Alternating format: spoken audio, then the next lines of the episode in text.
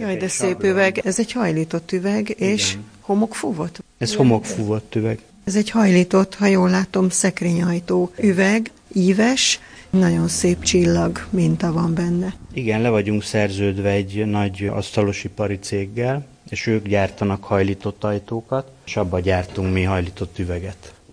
Gál Oszkárral a Gál Üvegcentrum vezetőjével, tulajdonosával állunk itt, üvegkészítő mesterember. Milyen üvegeket készítenek, mondja el, kérem, gyönyörűek egyébként. Nagyon sokrétű a paletta. Tiffany üvegeket szoktam leginkább, de most nagyon divat a minimál design építőiparban, és az üvegkorlátok, ami meglehetősen elterjedt. Most már tulajdonképpen az összes építkezésnél lesz lehet látni, most ebbe is belekezdtünk egy-két évvel ezelőtt. Úgy kell elképzelni, hogy fém kerete van, fémoszlopok és közte simán síküveg, Nem. vagy az egész korlátüveg? Van most egy ilyen munkánk, ott vannak a profilok, de ez itt kicsiben így néz ki, és ebbe bele van Aha, ez egy, ez egy fém profil, ugye? Ez egy alul profil, ez le van csavarozva a betonba, és ebbe ékekkel be kell ütni az ékeket az üveg mellé, és gyakorlatilag maga az üveg egy korlát, 16 mm-es üveg edzve és laminálva. Tehát nincsen semmilyen tartóelem, csak ez az alsó sín. Csak az üveg látszik így akkor. Van, És hogyha valaki neki esik, akkor leesik az emeletről? Nem, nem, ezek be vannak vizsgálva, tehát ezekből stadionokban is jó vastagabb üvegeket gyártanak, oda nem 16-os üveget, de ez le van vizsgálva, hogyha megfelelően van rögzítve, és a beton megfelelően ki van alakítva, akkor ez nagyon sokat elbír. Beszéljünk még a szépségekről is láttam, mindenféle mintájú és színű, különböző színes betétes dombor nyomot, vagy én nem is tudom, hogy készül, milyen üvegeket. Milyen fajták vannak egyáltalán? Ez, amit itt az előbb néztünk, ez egy homokfújott üveg volt, ez egy teljesen egyszerű minta. Vannak itt komplikáltabb minták, van plotterünk, és van egy 20 év anyaga, amiből tudunk itt összerakni. Mi az a plotter? Ami a fóliát, ami kitakarja az üveget, azt kivágja. Ugye vektoros ábrára átalakítunk mondjuk egy képet, amit behoznak, itt van például ez a címer. Magyar koronás címer. Igen, és akkor ami ki van takarva a fóliával, ez egy rugalmas fólia, arról lepattan a homok, és ezáltal nem lesz matt, és ahol kiszedjük a fóliát, ott bemattul az üveg, és ezt lehet változtatni tónusokban, hogy teljesen be legyen mélyítve, ugye itt lehet látni a kontúrvonalat. Igen, van egy mélysége is, tehát egy ilyen reliefet kap az egész. Tovább kell rajta tartani a homokfújót, és ez négy bár nyomással kimélyíti, át is lövi az üveget, hogyha sokáig ott tartom. Az éves üveget hogy lehet meghajlítani, amit az előbb néztünk? Az üveg nem hajlik. Hát az üveget úgy lehet meghajlítani, hogy ez egy gravitációs kemence, ami nekünk van. Vassablont készítetünk, mert azt nem mi készítjük, azt hengerelik, és különböző fortélyokkal kimerevítik, és utána a gravitáció segítségével fölmelegítjük az üveget 635 fokra, és a gravitációtól ugye, hogy meglágyul az anyag, szépen ráfekszik erre a vassablonra, és fölveszi annak a formáját, és amikor kihűl, akkor így megszilárdul, és onnantól kezdve úgy marad. Csak arra kell vigyázni, hogy nem szabad hirtelen lehűteni, mert akkor feszültséges lesz. Láttam olyan üveget is, ami akár domború, akár sík, de vannak benne domború, színes kis üveg Igen. minták. Csodálatos hatást ad. Most itt lapozgat a szekrényajtók között. Igen, itt van egy Igen. Ez egy ilyen domború kis virág, piros pöttyökkel, sárga szírmokkal. Ez bármilyen minta lehet, ezt külön kivágom, így ezeket a mintákat, és van egy alapüveg, amire el lehet helyezni, de ez az alapüveg is lehet bármilyen színű. Lényeg az, hogy kompatibilis üvegeket lehet összeolvasztani. Mit jelent, hogy kompatibilis? Melyik nem az? Hát, hogy a hőtágulásuk más mindegyik üvegnek. Gyártótól megvan egy bizonyos érték adva, és azon az értéken belül kell lenni, különben a különböző hőtágulású üvegek, ahogy kihűlnek, összeolvadnak, csak mivel másképp húzódnak össze, amikor kihűlnek, ezért a feszültségtől leugrik az üveg a, a másikról. Tehát akkor itt erre az alapnégyzetre ön ráolvasztotta ezeket a sárga szírmokat és a piros pöttyöket. Igen, erre is van egy kemencénk, ez 740 fokon történik, és teljesen egy anyaggá válik az üveg a másikkal. De ez olyan szintig lehet, hogyha mondjuk 790 fokra fölmelegítem, akkor teljesen egy színbe ő szétolvad az egész, szétfolyik. Pár fok is számít, 5-6 fokon is számít, hogyha mondjuk túlszalad a kemence, akkor jobban leolvad, akkor már nem lehet. Én azt szerettem, hogyha így lehet egy ilyen struktúrát érezni, hogy egy kidomborodást. Maga a keret, amivel betette a kis négyzet alapot, amire rákerült a minta, az hasonlít a templomok ólomüveg ablakainak a keretéhez, tehát van egy fém keret, ez micsoda? Igen, hát az ólom üveg az egy más technológia, azt régen azért találták ki, mert nem tudtak egyben nagy felületű üveget gyártani, hanem csak darabokat tudtak kemencében, és valamilyen technikával össze kellett ezt építeni, és ólomhúzással, hát most már géppel húznak ilyen ólomszálakat, H-profilt húznak, és azzal össze lehet rakni szögekkel, megvan a technikája, hogy hogyan, és utána leforrasztva ezt a mintát ki lehet olmozni. Inkább restaurálásnál szoktuk használni, mert ott követelmény, hogy az eredeti technológiával legyen elkészítve de ezek a minták sokkal finomabbak. A Tiffany üveg, ugye Tiffany ékszerész, egy amerikai ékszerész találta ki ezt a technikát a lámpákhoz. Ez lényegében ilyen vörös rész fólia, mind a két üvegre rá van ragasztva, és utána az van leforrasztva és lepatinázva hatásában hasonló, mint az ólomüveg, de sokkal finomabb vonalakat lehet, ugye itt vannak ilyen két-három milliméteres vonalak, az ólom az meg az egy elég robosztus, ugye az nagy felületeken. Hatalmas gótikus hát, üvegablakokon. Templomi üveg, igen, igen. Pénzügyminisztérium tárgyaló termét mi restauráltuk, ott például követelmény volt ez, festést is kellett uh, pótolni, és olmozni kellett az üvegeket, tehát nem lehetett ezt a technikát használni, vagy a bazilikában például. Ott is önök csinálták? Igen, igen. Kik a megrendelői, hova, mindenhova dolgozik, mert azért ezt látszik, hogy különleges, amit ön csinál. Hát itt is, mint minden más szakmában, szakosodtak a munkával kapcsolatos, tehát ahogy az orvosoknál is van, meg az ügyvédeknél is, ugye külön-külön szakterületekkel foglalkoznak. Én már inkább ezzel az üvegkorlát kérdéssel foglalkozom, és hajlított üveggel. Nem igazán szeretnék a restaurálásokba belefolyni, mert anyagi okai vannak, nem mindig fizetik ki az embert. De azért ön is készítette, és azért ezek szép hát munkák, hát igen, tehát azért a gyerekeinek mutathatja, hogy ezt apa csinálta, nem? Igen, már amennyire érdekli ez őket a mai világban. Nem érdekli őket? Nem akarják folytatni? Hát nem tudom, hogyha telefon gyártanék, szerintem akkor sikeresebb lennék ezen a téren. Azért meséljen egy-két érdekes, különleges munkájáról. Volt-e különlegesen nehéz munkája, amin, amin sokat kellett gondolkodnia, hogy hogy lehetne megcsinálni? Hát ez körülbelül 25 évvel ezelőtt volt, akkor még ez a Tiffany technika ez nem volt annyira ismert.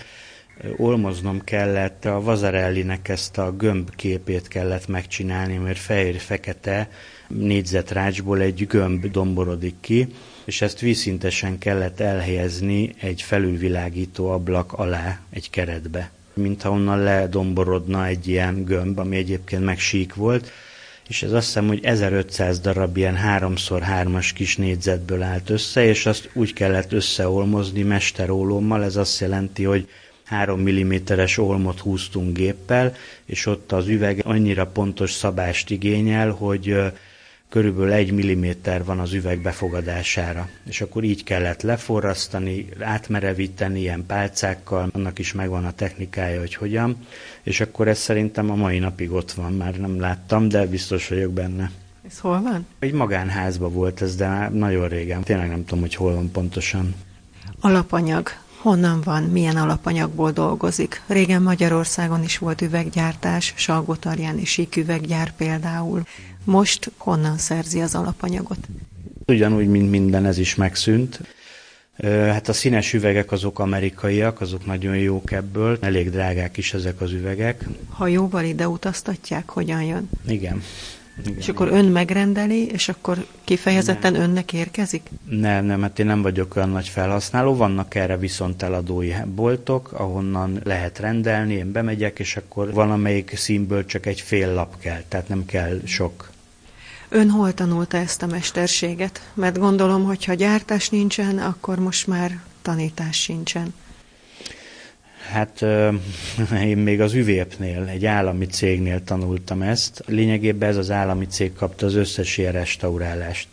Tehát a bazilika, a zsinagóga, a Mátyás templom, mindenhol jártunk, mindenhol, ahol ilyen probléma volt, hogy mit tudom én, galam neki repült az üvegnek, vagy akármi, akkor nekünk kellett oda kimenni és megcsinálni, tehát nagyon sokat tanultam. Ott egyáltalán nem volt ez a Tiffany technika, én viszont rendesen megtanultam volmozni, ami ma szerintem nagyon-nagyon ritka. Tiffany-t azt ugye sok cég csinál, hogy piacot teremtsen magának, csináltam folyamokat, nyilván eladhatja a gépeit, az üvegeit, stb., mert ez is alapja annak, hogy valaki tanfolyamot végezzen, ezért csinálják, de az nem ad olyan tudást, és akkor én szoktam ezen azért néha úgy a bajszom alatt mosolyogni, hogy van, aki mondjuk egy ilyen egy hónapos tanfolyam után simán rányomtatja, hogy üveges mester, a, vagy díszüveges mester a névjegyére. Hát nem tudom, azért vannak ott azért technikai problémák, amit én így látok, de hát most én nem bírálom ezt, csak így meg szoktam jegyezni magamba, hogy sokat változott a világ. Van önnek egy másik lába is, ha szabad így mondani. Amikor hívtam, akkor is mondta már rögtön, de hát ahogy megérkeztem, itt láttam a lovakat, mutatta a tehénkét, hogy van egy komoly gazdasága is itt Válon. Miért tartja szükségesnek, hogy fölépített egy ilyen gazdaságot? Hát ez egy másik riport témája lehetne, mert ez összekapcsolódik egy közösségépítéssel, egy cserekereskedelemmel, van, aki nagy állattartásban jó, de van, aki inkább a zöldségtermesztésben, stb. Tehát sok ilyen rész van, és akinek fölöslege van, az cserélje el a másikkal. Vannak közösségben aki mézzel foglalkozik, én tejjel akarok, ugye ez a tejénből rögtön kiderült, hogy... Hát most egy tehénkét láttam, azért az nem olyan sok. Nem, de júliusban fog megelleni, ugye júliusra vagyunk kiírva, hogy szoktam mondani, és akkor jön a borjú. Ha minden igaz, akkor ő is üsző, tehát lányborjú lesz, és erősíti ezt a vonalat már rengetegen jelentkeztek a tejér, hogy akkor jönnének, és akkor van, aki mézet ad majd érte, zöldséget, ilyenek környékbeliekből áll ez a közösség, ahogy mondta?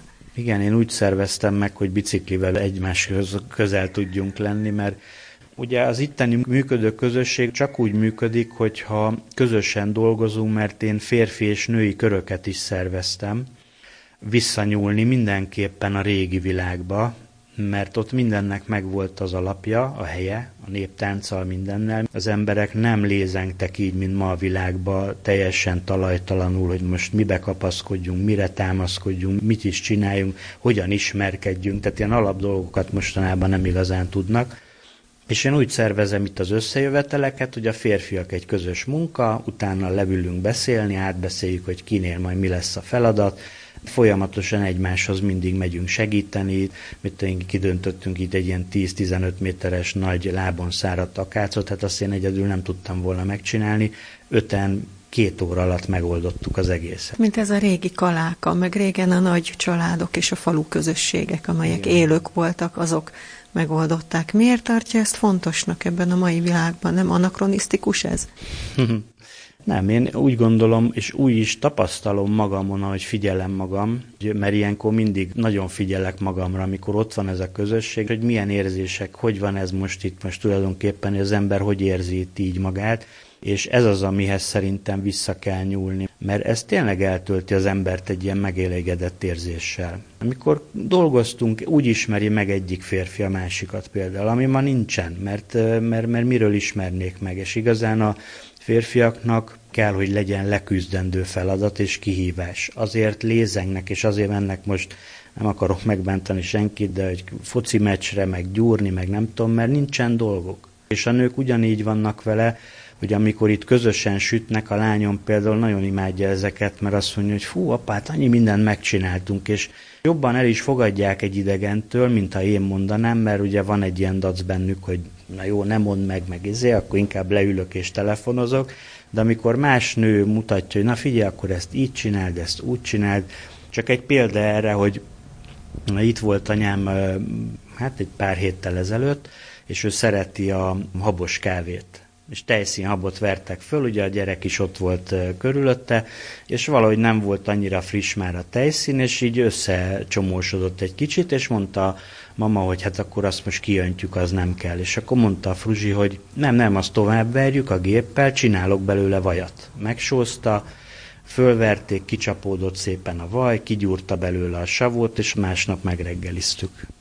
Nagyon fontosnak tartom, hogy egy bizonyos korig lehet gyerekekbe beletenni ilyen tudást, mert utána nyilván én is tudom, hogyha a lányom 18-20 lesz, akkor kimegy a világba és éli a saját életét, de ezt a tudást bármikor elő tudja venni. Ugyanígy a tésztakészítés, vagy amit csináltak, itt múltkor lángos csináltak, utána amikor kell és családja van, ez elő fog jönni bármikor, amikor szüksége lesz rá. És ez a lényeg. Kedves hallgatóink, Gál beszélgettünk, aki, amint kiderült, több mint üvegkészítőmester. Köszönöm szépen a riportot. Én is köszönöm.